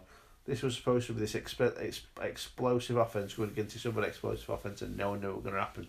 And what happened was the 49ers were coached so well defensively and played so well offensively, they absolutely walked the game, and they beat them 38 16, which is amazing. Absolutely. Considering what. Marino had done that season, Yeah. to just just shut him down, it was mad. And everyone thought it was going to be a high scoring affair and it was going to be bombs away from both sides. I And probably thought we were going to be something like 30 to 33 or something. yeah, and and and Bill Walsh just just just, just shushed him. He did. But Yeah. he's probably one of the greatest offensive. He's the greatest offensive coach of all time. And most offenses now are built on what he introduced. Yeah. So following year, nineteen eighty five. Um, we are blessed with the Chicago Bears. Their defense, absolutely. Th- This defense, if I had to go, top five defenses that I know about of all time, through you know through reputation, you've got to put Steelers on there Yep. from and obviously all the famous. But I'd probably put them fifth. First, would probably be 2000 Ravens. Yeah. Maria Lewis and that. All that. Second, it'd be the 85 Bears. Actually, I'd probably put the Steel Curtain fourth and move them up. And the current Bears, I could happily put fifth. Yeah. Because, yeah, they're just scary at the minute. No, I are. don't disagree with you after watching that. And sh- shortly after that, you could probably put the 2015 Broncos. With some good defence. Yep. But yeah, anyway, this team were built on defence with the run game again, so we're getting back to good old days of football. And they managed to beat the New England Patriots, who made it to their first Super Bowl as well, 46 10. So, not really a, a close game, was it? An absolute spanking. And then we get the following year, 1986 season. It's the New York Giants winning the Super Bowl against the Denver Broncos, who were led by um, some guy called John Elway. I don't know if you've heard of him. Uh, Uh, Broncos to 0 2, and Phil Simms played pretty much a perfect game as quarterback. Probably his best game ever up until that point, and they managed to spank the the Denver Broncos 39 to 20. I know it doesn't sound like that much of a spanking, but from what you see in here about the game, they absolutely killed them. They had Lawrence Taylor playing at linebacker as well, who's probably top three player of all time. Absolutely just wrecking shop. Tremendous game to have seen. Can't argue with that. LT was a was different gravy. He was a he was sort of the uh, generational linebacker. Oh, I mean, you look at Von Miller and Khalil Mack now, these two aren't anywhere near as good as he No. And, they, and these two are Hall of Fame players as well. Yeah, but like the LT was the the brought them all when they made- when they made LT. They did. Oh, definitely. Uh, 98 1988 rolls round. Uh, the Cards moves to Arizona. Spent a little bit of time called the uh, Phoenix Cardinals, and they eventually become the Arizona Cardinals. And we get the San Francisco 40, uh, sorry, not the San Francisco 49ers. The Washington Redskins, this is 87 season, sorry. They beat the Denver Broncos in the Super Bowl. The Denver Broncos up to the third, obviously led by John Elway again. Again, yeah. And the first ever black quarterback to win a Super Bowl, Doug Doug Williams. Williams. And they won it 42 to 10. I'm not going to go into Doug Williams too much. No, won it handily though, didn't they? Yeah, 42 to 10. And they were losing early on. and I think that offensive line back then is just world class. The greatest Hawks. offensive line ever. Yeah, they just absolutely just mauled Denver. And some of the holes that the running back were into were just crazy. That Diesel Riggins, wasn't it? No, that was the 82 team, Jody's Right, right. This guy was a rookie and they just had a good game. And most players said they'd never even heard out from him after that game. uh, 49ers win the next Super Bowl to beat the Bengals again, 2016. This was a head, head coach against his former protege. Um, again, it's just 49ers doing 49ers things. They want a massive win. It was 2016, but it would a win. And then the Broncos get to their next Super Bowl in the 1989 Super Bowl, playing against the San Francisco 49ers again. and we'll just leave it at that. Yep. Not a fun day for uh, told John. No, it was a it was a it was a good day for the old uh, for Joe Montana though. That wasn't bad, was it? Not a bad day at all.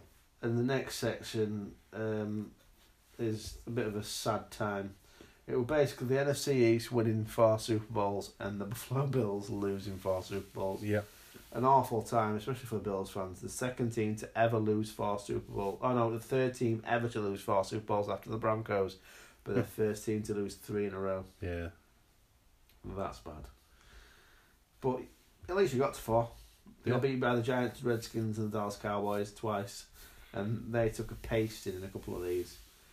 But what are you gonna do? Cowboys went, like I say, went two and zero in then Super Bowls. 1995, the San Francisco 49ers win the, finally win the fifth Super Bowl by beating the San Diego Chargers, who were at their first. That was Steve Young, wasn't he? Getting the old uh, the Joe Montana his, monk uh, of his back. Yeah, finally getting his uh, Super Bowl. And then in 1995, the Cowboys got there the third time in four years. First team to do that and beat the Steelers. Oh, Obviously, it was the Steelers, but they went two year without one. Yeah. Um, the Cowboys beat the Steelers. Steelers losing their first ever Super Bowl. Took a four and one at Super Bowls. Cowboys are now five and three. Following year, we get Green Bay Packers, who go three and zero in Super Bowl by beating the Patriots at their second Super Bowl. Now the Packers had Brett Favre back then. They were just a powerhouse, and everybody expected them to you know walk through a lot of teams. 1995 brought the Rams to St. Louis. The Jags are born and the Panthers are born. The Jags were named that. through a, a fan contest. So, what were it like when you got your new teams?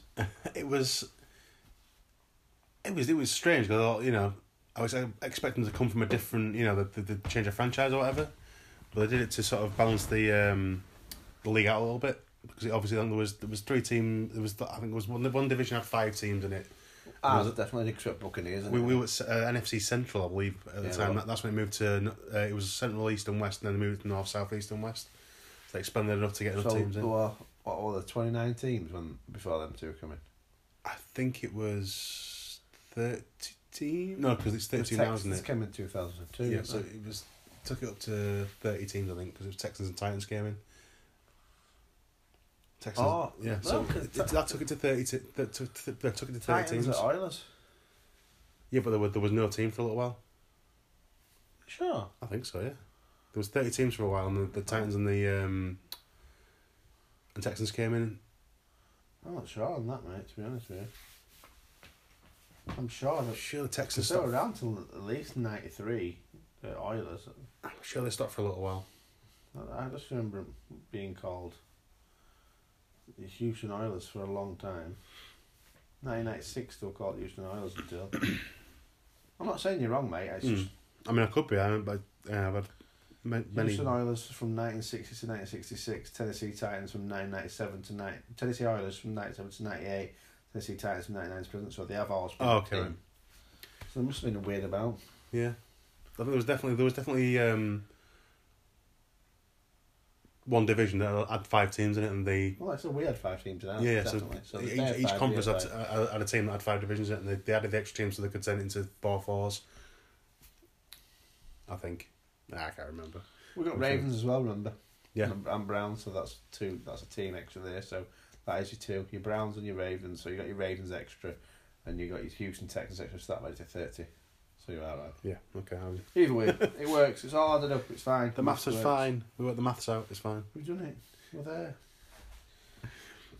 Uh, one out. uh, I think we were the Packers beating the Patriots, were we not? And then we got Oh, yeah, Pan- to Panthers and Jaguars coming in. Apparently, the uh, helmet for the Jags had a, a thing that looked like the actual car Jaguars emblem on it, and they had to change it or they were going to get sued. Poor.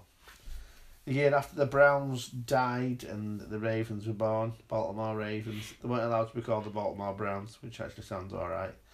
Um, but the Browns fans were livid. to rip the stadium to pieces. The team had been a team that would look like it was going to be great. It was coached by Bill Belichick. You know, you look at that team. A lot of stuff's been born from the you know from the corpse of the Browns back then. Yeah. There's created so many massive things in sports now. The Ravens could have been called the Marauders, the Americans, but uh, obviously they went with Ravens due to Edgar, Allan Poe Poe, yeah. and his crap fucking poem. 97, the Ooh. Oilers moved to Tennessee, become Tennessee Oilers. They could have been called the Tor- Tornadoes, the Copperheads, the South Stars, and the Wranglers, but they were named, obviously, the Titans, which is a fun thing, I guess. it's an ironic name. Aye. The Titans are supposed to be gods, aren't they? Yeah, Well, I said they got to a Super Bowl, they? So they can't all that bad. Lost. Well, yeah, inch away from winning it. Aye, they were, but... Well, it's an inch or a mile, That was an still- account. Yeah. Next up, we have the Broncos beating the Green Bay Packers. Much favoured Green Bay Packers. Lol, take that, Brett Favre. and the year after, the Broncos should have been playing the Vikings and getting beat by them, but they didn't. They beat the Falcons in the Super Bowl. We got the greatest show on turf in '99. That was um, an amazing team. Though. yeah, yeah. Well, can you just elaborate on it? Because obviously, I didn't get into sport for another few years. I think it was Dick Vermeil again who we went back to when the Yeah, the, the Eagles the lost their Eagles. Super, their first Very Super Bowl. strict, Yeah, and he, he came and he just sort of he seemed to have mellowed like he left the league completely because he had massive sort of health problems, and he um he came back into the league and he, his wife's like you got unfin- you got unfinished business, go back into a team and, and just just try your best. In his first couple of seasons, I think he came in sort of ninety seven. He took over as the head coach there, and I think by the time they got to the Super Bowl in two well in the ninety nine season two thousand season, I think there's only like two guys left on the team from when he took over. And I'm just trying to get the team up now because there was there was Trent Green, what injured quarterback, and then Yeah, and getting uh, Kurt Warner. Kurt Warner and the, the rest, as I say, is history. Traded for Marshall Faulk as well. Yeah. So they did a couple of big trades to boost the offense. and they had a defensive lineman, uh, D'Marco Farr. That's the Michael guy. Farr, big guy. Yeah. Still learning kickboxing. Yeah, he was the only. He was the one of the guys that, that made it from the. From when, Yeah. from Dick from Dick from He from Bill to free go agent, over. didn't Yeah. Dick Vermeil actually said at one point watching the game saying that um, one player would get in NFL and that D'Marco Farr wasn't big enough. Nobody else played in the Super Bowl team. No, I think one of my favourite quotes from Dick Vermeil was was that season. He he they they, they run him hard in in in, in pre season, and he said to every single player, any anyone moaned or anyone saying any any sort of like were were blowing, say, "Look, guys, we're winning it to win it this season. You don't ease into a street fight. Yeah. You go in, you go in, charging and screaming and kicking, Yeah. and you you go into you go into win. You don't go into sort of see how you'll do." And I think the Marco, the best of my, my, my best memory, memory of him was when he uh, he was trying to sort of like get himself more flexible, to to help fit into the scheme and keep his position on the roster and, and please Vermeil.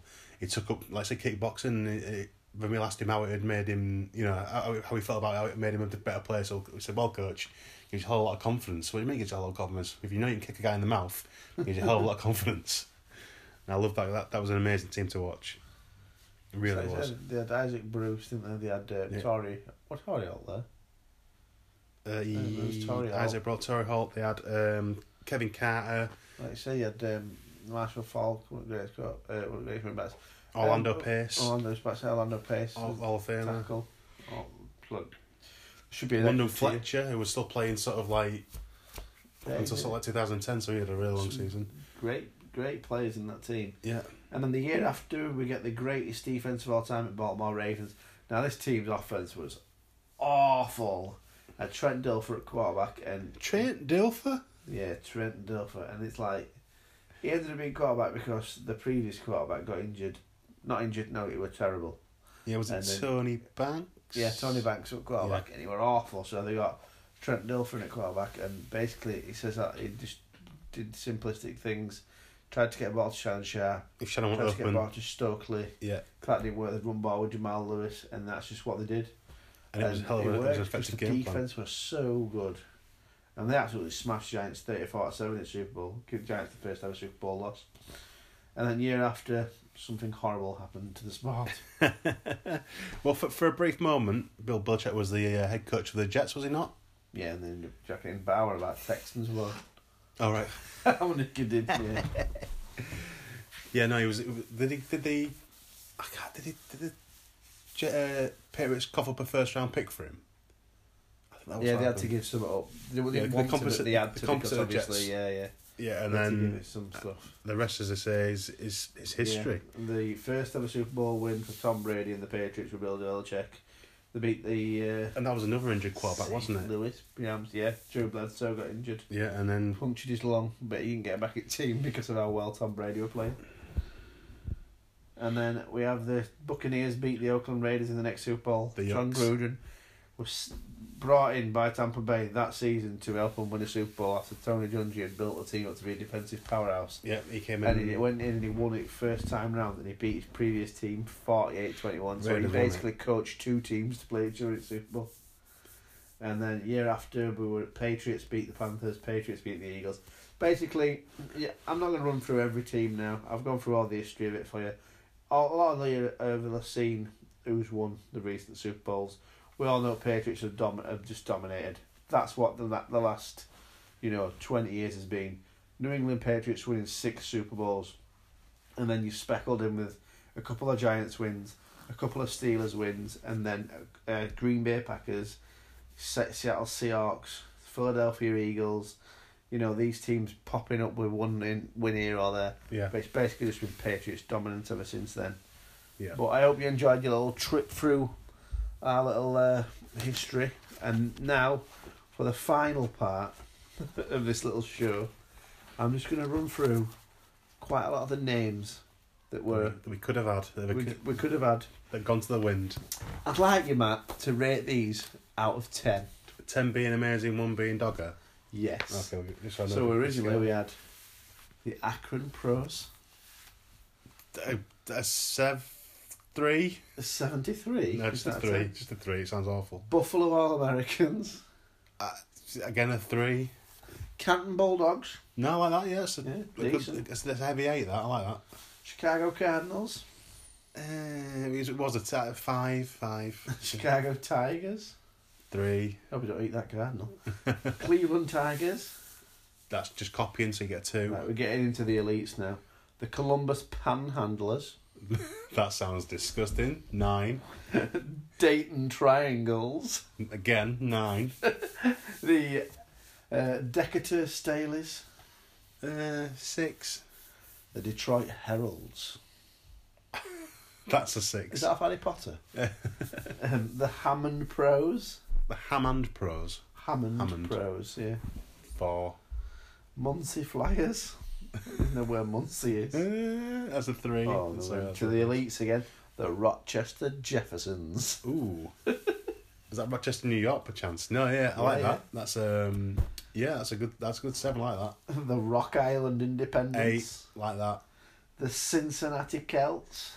One, Evansville Crimson Giants. one, Green Bay Packers. None. none, zero, the minus three. Louisville Brecks. uh, But they were also called the Louisville Colonels. I like the Colonels. That's a that's a seven. Minneapolis Marines. Also called the Red Jackets. Mm, Eight. I like that. Stupid Vikings name. New York Brickley Giants. that's a six just because it's got brick in it.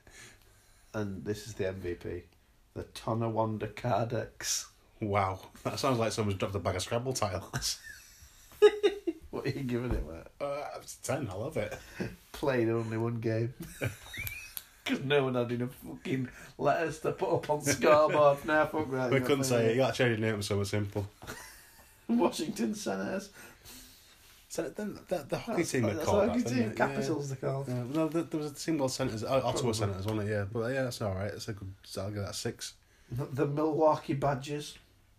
That's the um the the college team now. Is the the Badgers out the No Milwaukee? clue. Yeah, no, The Toledo Maroons. Oh no, what did you give the Badgers? I've given the Badgers a three because it's because Milwaukee. Um, it's Wisconsin Badgers. Sorry, uh, Toledo Maroons. Maroons. I like it's a nice colour. Get a six. Oorang Indians. I do what? No, because they got a phone. Oorang Indians. it's, it's an eight. I love it. the Racine Legion. That sounds like something you'd put in your hair. That sounds like a baddie of Se- Superman. seven. Tornadoes were other name as well that they had. Obviously, Cleveland Indians. Yeah, I, I think it could because it was clever. Six. The Duluth Kellys, or Eskimos. That's Minnesota. I think if it had been Eskimos. Yeah, that's what the main name was. Oh, well, yeah, that's the nine. Then like that. St. Louis All Stars. It's a two it's a lie. This is another baller name. The Frankford Yellow Jackets. Yeah, Wasps in it. yeah seven. Take that. Sting that. You seven, to seven and a half. That. The Kenosha Maroons. That's not fucking real. That's that sounds X-Men. like a dessert. Three. Kansas City Blues, I think that says. Can't read your own fucking writing. Uh, four because you can't read it. Uh, the Ports, the Port, uh, Pottsville Maroons, Again, Oh. sounds like dessert. Four. Providence Steamrollers, That. It's got steamer in it, so we'll go with eight. the Hartford Blues, It sounds like something like Hartlepool too much, so it's a three. Brooklyn Lions. Again, they're copied, so three. I didn't know if they were around before. I what like what rate in depth who we work with. Um, the Boston Yanks, Um, Boston's a three. The Detroit Wolverines, which is actually Michigan Wolverines now out there, So I like the Wolverines, so that's nine. and the Buffalo Bisons. Again, I think like they've, they've- they've missed a trick there somewhere, but I'll, I'll give them give them a seven for that. And let's not forget the Portsmouth Spartans. Ten. What happened to them, mate? Just, just imagine how if all these teams had still been knocking about, we'd have had like a like a seven, like a got ta- Yeah, we'd have fucking ridiculous. teams. It'd be like it'd be like, it'd be like basketball, right? Oh, we'd have to make it like. Premier League, Championship League One. Right, unfortunately now we've got a, a dead heat for a final for a winner. All right. So it's the Portsmouth Spartans with 10 Yeah. versus the Tonawanda Kardex. I'll tell them on the Cardiff. Yeah. Win it. Fucking the Scrabbles. Just just for the the brazen and name they picked, they definitely win it. right, well, I hope you all enjoyed that, that little brief Ed Stream time. And if when you send your questions or your comments in on, uh, if you could comment on us on us iTunes while putting a re- review on, that'd be great, and we can use that in the next show. Or send us an email, and Matt will give you the details now.